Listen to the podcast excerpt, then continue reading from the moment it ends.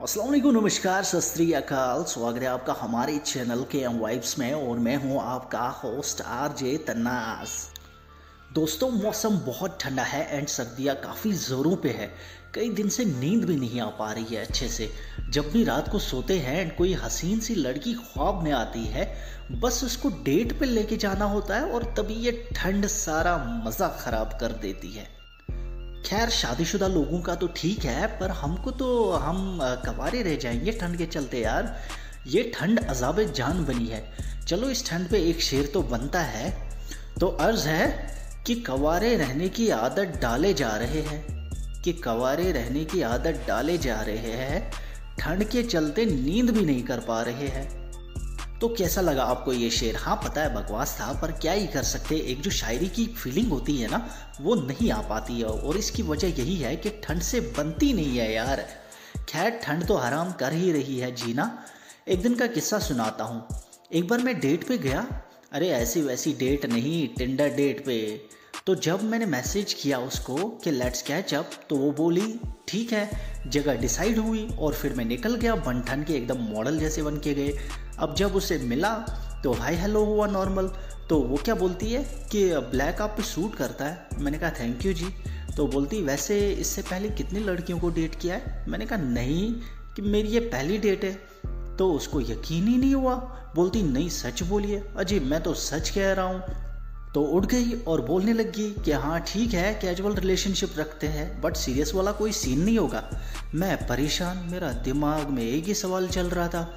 बस सोच रहा था, पूछूँ या नहीं? फिर मैंने पूछ ही लिया आखिरकार। अच्छा ये बताइए, ये कैजुअल रिलेशनशिप क्या होता है? सवाल सुनते ही उसकी आँखें फटी की फटी रह गई।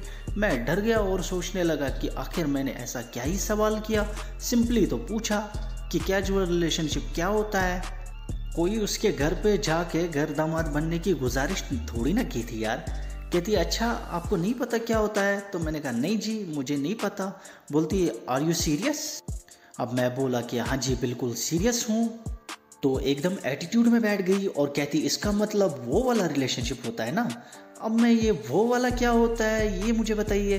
कहती, अरे बनो मत, तुम समझ रहे हो। मैं कहाँ से समझूँ? मैं तो पहली बार डेट पे आया हूँ, मुझे क्या मालूम ये सब के बारे में।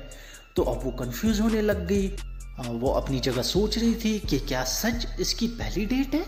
मैंने कहा, खो गए जनाब, जवाब दीजिए। बोलती, अरे, अब मैं कैसे बोलूँ? क्यों? कैसे? जैसे आपने अभी बोला, वैसे ही बोलिए।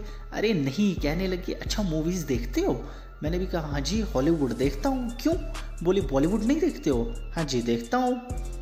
कहती अच्छा वन नाइट स्टैंड देखिए? मेरी आँखें बाहर आ गई। अबे, ये क्या है? मैंने कहा हाँ जी, वो देखी थी, एक बार दोस्त देख रहे थे, उन्होंने ही दिखाई थी।